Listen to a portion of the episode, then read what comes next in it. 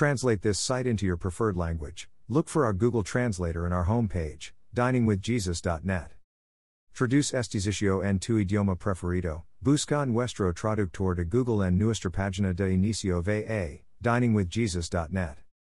Pastor Chris White says to all of you, Hello, my friends. May the Lord bless you today. Hola, mis amigos. Que el Señor los bendiga. Note, as with many psychological issues, there are often both a physical and spiritual aspect of manic depression slash bipolar disorder. While we believe psychologists often miss the true spiritual nature of the sickness, we strongly encourage anyone suffering with a mental illness to seek medical attention and counseling. Answer Bipolar disorder is a name that first appeared in 1957 for a severe mental illness. Before that, the same illness was called manic depressive illness or manic depression, though that name only dates back to 1921.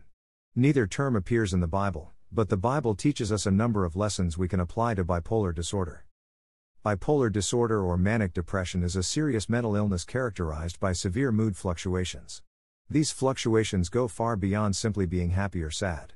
The manic symptoms can include feelings of extreme euphoria, marked increase in risk taking, racing thoughts, forced speech, and increased energy.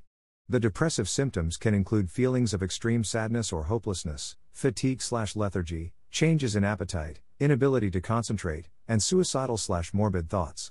There are several types of the disorder, usually defined by the severity or intensity of the symptoms. The most severe type can even include psychotic symptoms such as auditory or visual hallucinations. The exact cause of bipolar disorder is unknown, although science has demonstrated a genetic component to the disorder. Some practitioners are also employing brain imaging. Bipolar disorder is generally diagnosed based on the symptoms displayed by an individual, which has led to some controversy. In popular culture, bipolar disorder has been used as an excuse for destructive or sinful behavior, and the label has even been used as a source of pride among the entertainment elite. Being bipolar has become chic, but, to those who truly suffer from the disease, this trendiness has done more harm than good. A Christian who suffers from bipolar disorder or manic depression should treat it like any other physiological disease. While God certainly has the ability to work miracles and cure any malady, he often lets us continue our journey with a thorn in the flesh to remind us that he is sufficient. 2 Corinthians 12 7 9. If a believer had diabetes, he would seek medical advice from trained doctors, take prescribed medications, and seek godly counsel on how to deal with both his physical and emotional symptoms. The same holds true for a believer with bipolar disorder. Because bipolar disorder or manic depression affects the way a person thinks, finding godly counsel, Proverbs 1 5, and spending time in God's Word, 2 Timothy 3 16 17, are essential. In order to do what is right, we must know what is true.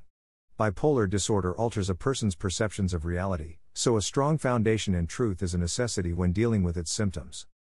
Someone with bipolar disorder or manic depression might give in to the misperceptions caused by the disease and commit sinful acts. A person with bipolar disorder must treat those sins like any other person should. He should recognize his actions as sinful, repent, and seek forgiveness. Believers with bipolar disorder should never blame their illness for their actions. See John 15:22. Believers should treat a person with bipolar disorder or manic depression with the same compassion they would show toward everyone else. James 2:1. The church offers people with bipolar disorder something they desperately need in their lives, truth. John 17:17. One thing people with bipolar disorder need more than anything else is the hope that is in Jesus Christ. Even though their illness tries to steal their lives away, they can have an abundant life in Christ. John 10:10. 10. Thank you to Got Questions Copyright Copyright 2002 to 2022 Got Questions Ministries. All rights reserved.